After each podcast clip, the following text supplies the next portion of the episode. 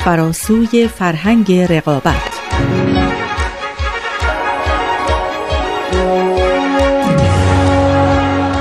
We've literally, as a result, transformed the conditions of our own existence on this planet.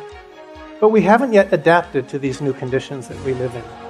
And we urgently need to, because until we do, the scale of human suffering and the scale of ecological degradation on this planet will continue to increase.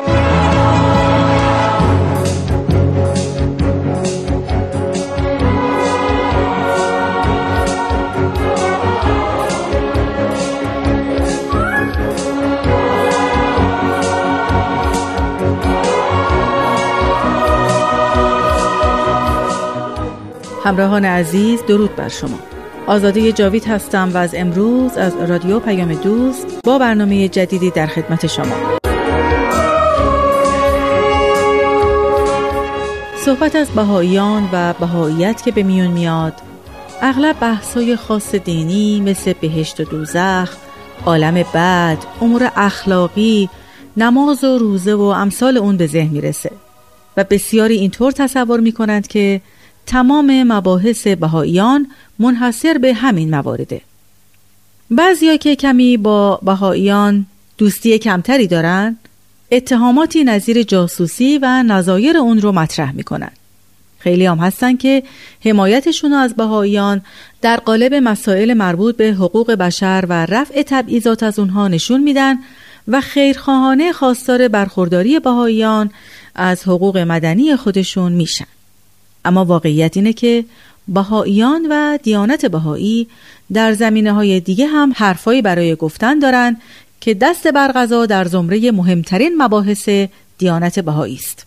اگر از اونها بپرسن که مهمترین اصل آین بهایی چیه خواهند گفت که وحدت عالم انسانی و البته این یک اصل رویا پردازانه نیست. اونها روش های عملی برای نیل به این مقصود نشون میدن. معتقدند که باید عوامل مخل برای نیل به این مقصود رو شناسایی کرد. و ما در این سلسله برنامه می‌خوایم به یکی از این عوامل بپردازیم. یعنی نفوذ روحیه رقابت خسمانه در فرهنگ بشر. که در طول این برنامه ها که با نام فراسوی فرهنگ رقابت به شما عرضه میشه توضیحات کامل در مورد مفهوم رقابت خسمانه و چگونگی مقابله با اون داده میشه.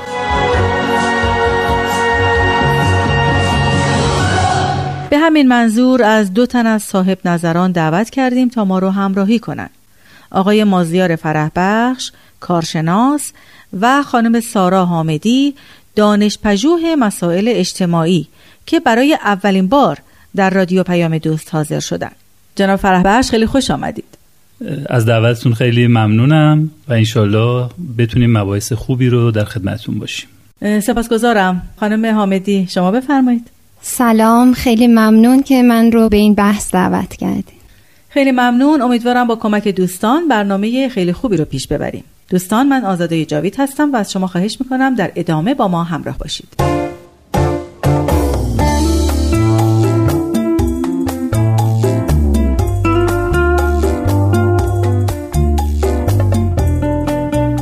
آقای فرح بخش اگه موافق باشیم برای شنوندگان عزیز روشن کنیم که محور صحبت های شما نظرات پروفسور مایکل کارلبرگ هست. بله همینطوره. ایشون رئیس دپارتمان ارتباطات هستند در Western Washington University. 17 سال هست که در این دانشگاه تدریس می‌کنند و قبل از اومدن به این دانشگاه هم مدرک PhD شون رو از دانشگاه سایمون فریزر در ونکوور کانادا البته نزدیکی ونکوور کانادا گرفتند و تحصیلاتشون رو به پایان رسوندن در اون دانشگاه. محور عمده سلسله مباحث پیش روی ما یکی از تعلیفات ایشون هست به نام Beyond the Culture of Contest. بله آقای فرح بخش ممکنه اینو معنی کنید؟ البته مفهوم کانتست رو میشه معادل های بسیاری براش در نظر گرفت. بله. و می‌تونیم از جمله به کلمه رقابت اشاره کنیم که مفهوم کتابشون عنوان کتابشون میشه فراسوی فرهنگ رقابت. بله. یا فراسوی فرهنگ جدال ستیزه کشمکش. همه اینا در مقابل اون کلمه کانتست دیگه. البته هر کدوم مفاهیمشون آنچنان با همدیگه تفاوتی نمی‌کنن. ولی خب بستگی به سلیقه افراد می‌تونن از هر معادلی استفاده کنند. اکثر مباحث این کتاب اصولا درسهاییه که خود ایشون در دانشگاه تدریس می‌کنن یک کورس هایی مثل در زمینه رسانه و مطالعات فرهنگی اخلاق جهانی روش های تحقیق و تحلیل گفتمان ها اما محور این کتاب بحث فرهنگ موجوده. فرهنگ موجود در تمدن امروز ما. بحث ایشون اینه که این فرهنگ فرهنگ معاصر ما از لحاظ اجتماعی اولا غیر عادلانه است. عدالت رو نمی‌تونه رعایت کنه. و همچنین از لحاظ بوم شناختی هم قابل حفظ نیست. و این فرهنگ پاسخی غیر کافی و نارساست به مسائل اجتماعی و زیست محیطی که خود این فرهنگ در واقع عامل پیدایشش بوده. خانم حامدی می‌بینم شما صحبتی داریم. بفرمایید. بله آقای فرح بخش صحبت از فرهنگ معاصر ما کردین. این فرهنگ معاصر ما دقیقا چی هست؟ چون ما فرهنگ کشور چین رو داریم فرهنگ ایران رو داریم فرهنگ غرب رو داریم. کشورهای آمریکای جنوبی فرهنگ متفاوتی دارن. پس وقتی که صحبت از فرهنگ ما می‌کنیم منظور دقیقا چی هست و یا چه کشوری هست؟ بله بله خیلی سوال به جایی هست و حقش هم همینه که اول کار روشن بشه. که آیا ما یک فرهنگ واحد داریم. یعنی وقتی من میگم فرهنگ امروز به چه فرهنگی دارم اشاره می‌کنم؟ همینطور که فرمودند فرهنگ ها با هم تفاوت داره. اما منظور ما یک فرهنگی که در یک کشور خاص باشه نیست. یک عنصری هست که اکثریت فرهنگ ها اکثریت قریب به اتفاقشون دارای اون هستند و اون عنصر رقابته. یعنی فرهنگ رقابتی. بنابراین ما می‌تونیم مجازن فرهنگی مشترک رو تعریف کنیم که عنصر رقابت در تمام اونها موجوده. منظور ما فرهنگ رقابت هست. یعنی اینکه رقابت در تمام فرهنگ های موجود عالم غلبه داره. بله در اکثر فرهنگ ها می‌تونیم بگیم اکثریت قریب به اتفاقشون این اصل رقابت هست. البته ممکنه که در همشون به یک میزان نباشه شدت و ضعف داشته باشه. ولی می‌تونیم بگیم که حتما در همه اینها هست. این هم نتیجه یک به حال عالم ارتباطاتی هست که حاصل شده. ولی خب هنوز هم میشه جوامعی رو پیدا کرد که به سنتاشون بیشتر توجه دارن به فرهنگ های قدیمیشون بیشتر توجه دارند. ولی به صورت غالب بله در همه فرهنگ ها وجود داره.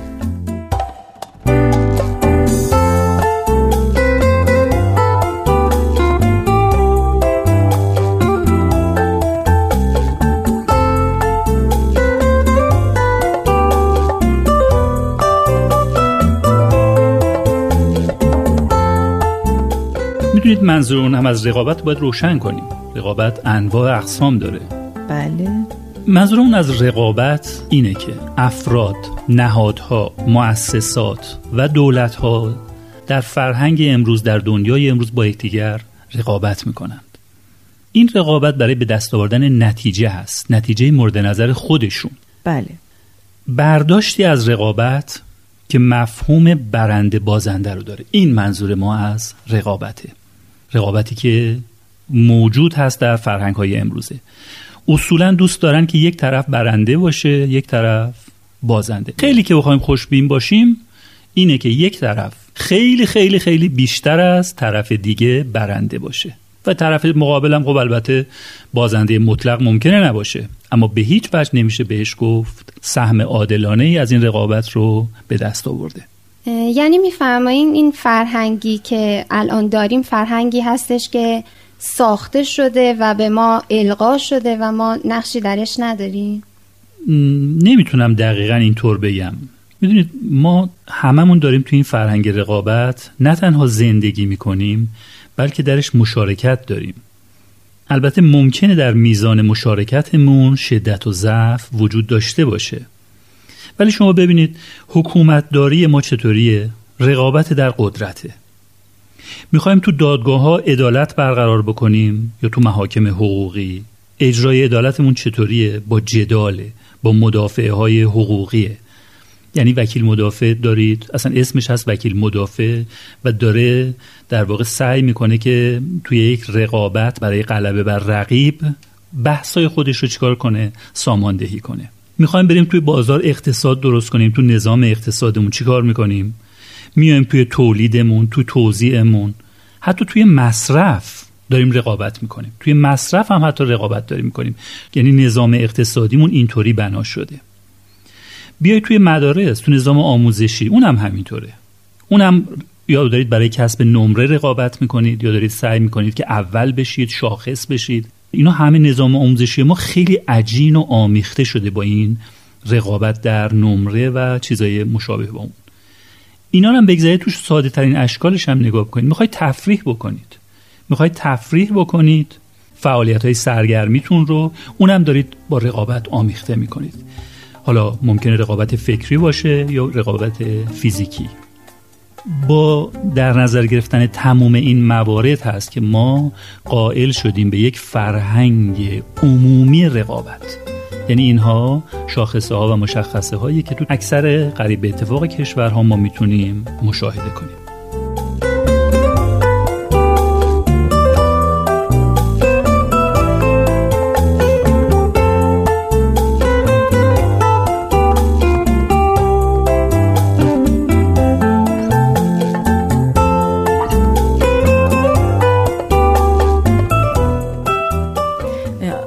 فرح شما اشاره کردین که در موضوع رقابت یکی می‌بره یکی میبازه. خب به نظر چندان جالب نمیاد. اگه ممکنه بفرمایید که پیامد یه همچین روابطی در دنیای امروز چه خواهد بود؟ خب ما نمی‌تونیم یک پیامد رو براش در نظر بگیریم. پیامدهای مختلفی داره. نگاه کنید یکی کسی که میبازه طبعا چی فکر می‌کنه؟ فکر می‌کنه که من از این جریان سهم عادلانه ای رو نگرفتم. اون چیزی که حق منه به من نرسیده. خب باید یه کاری بکنه. نمی‌تونه که ساکت بشینه. اما عمده کارهایی که بازنده ها تو این دنیا تو این فرهنگ انجام میدن در قالب یک رفتار شایعی هست که به طور ملموس ما در اطراف خودمون می‌بینیم. اعتراض. دوست نداره این نتیجه رو دوست نداره این رفتار رو. قانع نیست بهش اعتراض می‌کنه. این تو اشکال مختلفش. می‌تونید شما ببینید. یعنی ما در این فرهنگ رقابت بالاخره به یک مشکلات اجتماعی برمیخوریم. بیعدالتی اتفاق میفته مشکلات زیست محیطی به وجود میاد. با همه اینا با مشکلات برخورد می‌کنیم. اما می‌خوایم اصلاحش کنیم. چیکار می‌کنیم؟ اعتراض می‌کنیم. نافرمانی مدنی می‌کنیم. میریم مراجع حقوقی و قضایی شکایت می‌کنیم. اعتصاب می‌کنیم. از سر کار نمیریم. حتی اگر اون کار جز خدمات روزمره باشه. کارکنان مترو اعتصاب می‌کنن. کارکنان هواپیمایی اعتصاب می‌کنن. حتی آتش نشانی اعتصاب می‌کنه. و در مراحل چی کار می‌کنیم؟ حزب تشکیل میدیم. احزاب رو سازماندهی می‌کنیم که بریم در قالب اون احزاب در قالب اون سیستم های سیاسی شاید بتونیم اون سهممون رو بیشتر به دست بیاریم.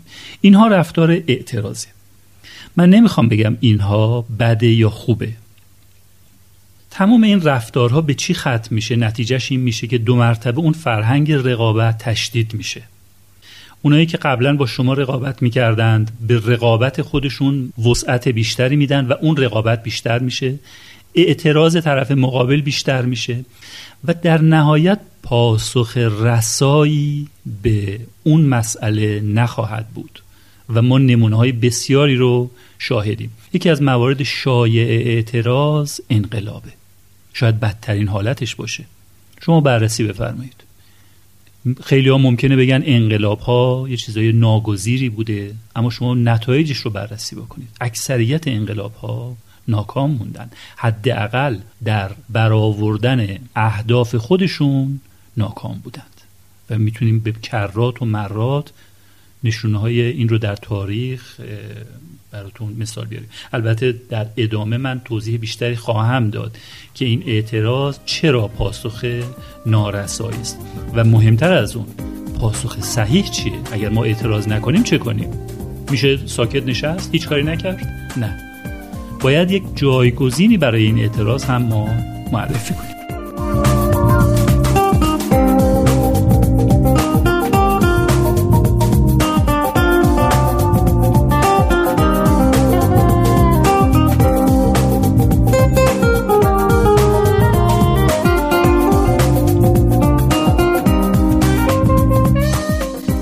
خانم جاوید اگه اجازه بدید من یه سوالی در همین زمینه دارم. خواهش می‌کنم.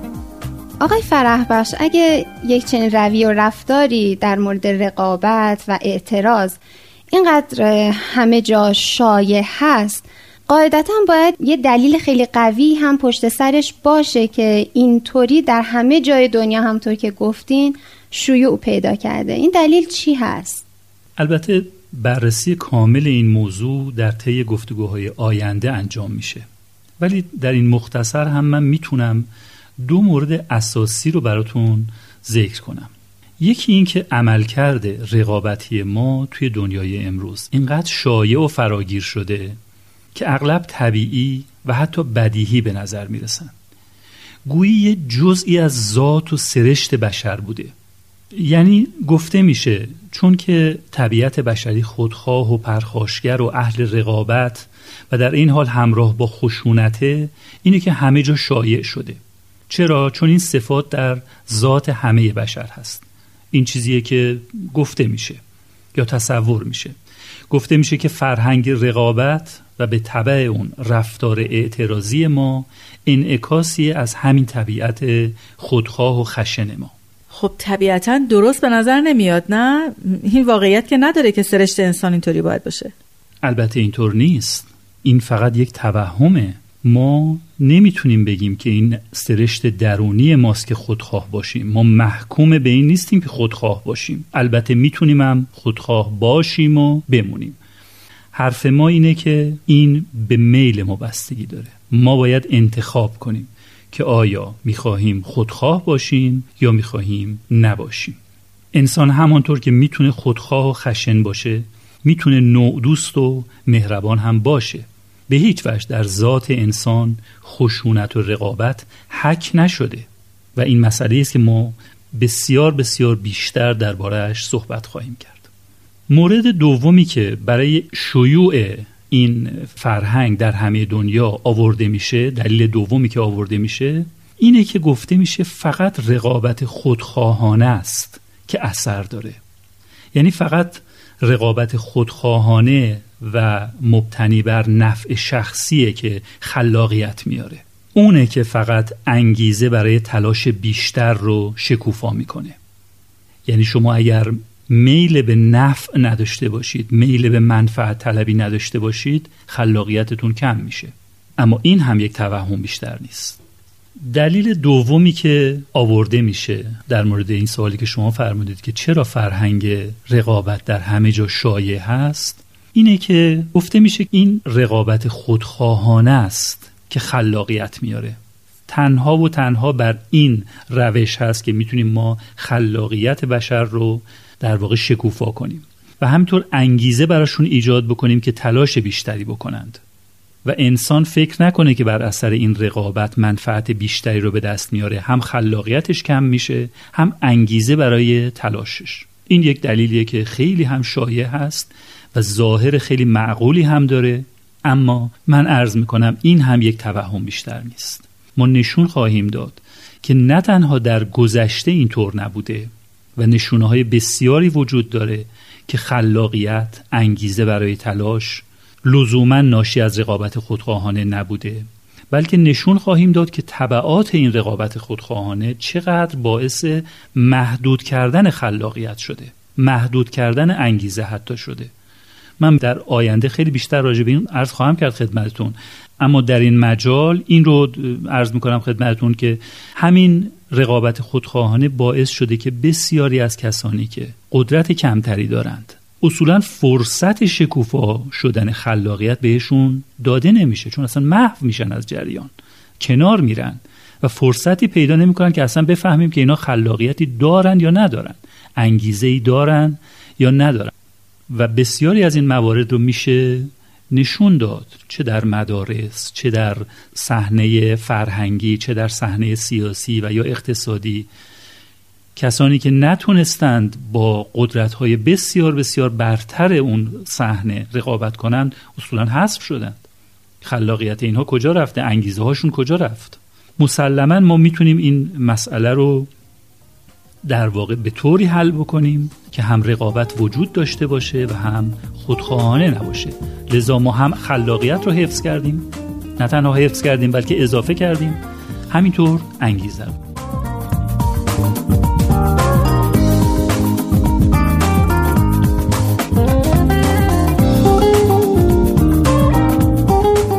شنوندگان عزیز وقت امروز ما به پایان رسید.